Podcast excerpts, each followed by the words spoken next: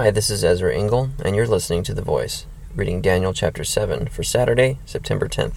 In the first year of Belshazzar, king of Babylon, Daniel had a dream, and visions passed through his mind as he was lying on his bed. He wrote down the substance of his dream.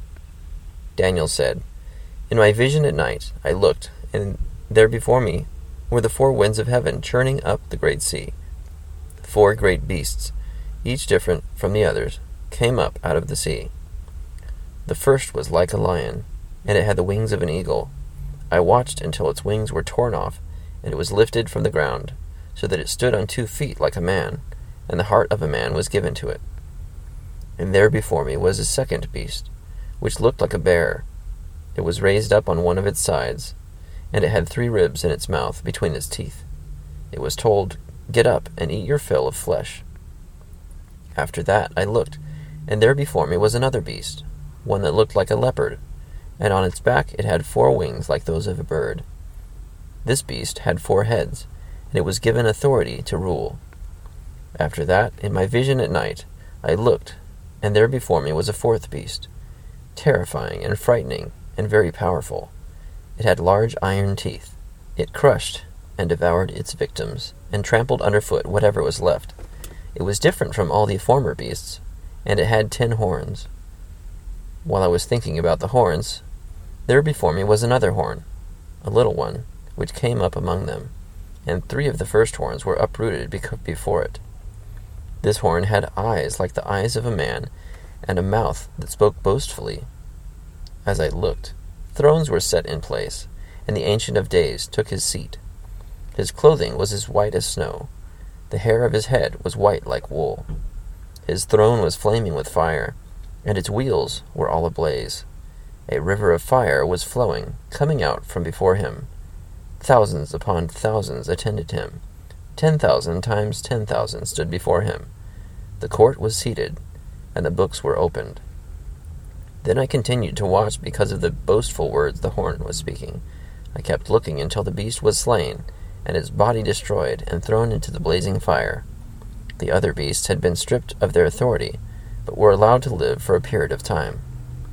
In my vision at night I looked, and there before me was one like a son of man, coming with the clouds of heaven. He approached the Ancient of Days, and was led into his presence. He was given authority, glory, and sovereign power. All peoples, nations, and men of every language worshipped him. His dominion is an everlasting dominion that will not pass away, and his kingdom is one that will never be destroyed. I, Daniel, was troubled in spirit, and the visions that passed through my mind disturbed me. I approached one of those standing there and asked him the true meaning of all this. So he told me and gave me the interpretation of these things. The four great beasts are four kingdoms that will rise from the earth. But the saints of the Most High will receive the kingdom and possess it forever. Yes, forever and ever. Then I wanted to know the true meaning of the fourth beast, which was different from all the others, and most terrifying, with its iron teeth and bronze claws, the beast that crushed and devoured its victims and trampled underfoot whatever was left. I also wanted to know about the ten horns on its head, and about the other horn that came up, before which three of them fell, the horn that looked more imposing than the others, and that had eyes and a mouth that spoke boastfully. As I watched, this horn was waging war against the saints and defeating them, until the Ancient of Days came and pronounced judgment in favor of the saints of the Most High, and the time came when they possessed the kingdom. He gave me this explanation The fourth beast is a fourth kingdom that will appear on earth. It will be different from all the other kingdoms, and will devour the whole earth trampling it down and crushing it. The ten horns are ten kings who will come from this kingdom. After them another king will arise, different from the earlier ones. He will subdue three kings. He will speak against the Most High and oppress his saints and try to change the set times and the laws.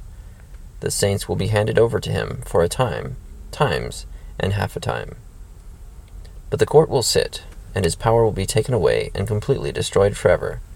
Then the sovereignty, power, and greatness of the kingdoms under the whole heaven will be handed over to the saints, the people of the Most High. His kingdom will be an everlasting kingdom, and all rulers will worship and obey him. This is the end of the matter. I, Daniel, was deeply troubled by my thoughts, and my face turned pale, but I kept the matter to myself. Daniel chapter 7. So, up to now, Daniel has been interpreting the dreams of others, as far as I can remember. But now Daniel's getting a dream of his own, a vision at night, with all these beasts, these uh, unnatural beasts, parading across eh, with such uh, unique features. And the last one with the tin horns and the and the tiny horn that had a, a mouth that spoke bo- boastfully. It's it's hard to to picture. It seems like there must be some symbolism in this, um, which is common with dreams. But what could it all mean? It seems like each kingdom is represented by a beast, and uh, it t- tells about the future, what's going to happen, and that these kingdoms will be subject to the Most High. It's a pretty heavy dream to have to deal with, and I'm glad that he wrote it down. Thank you for listening to The Voice.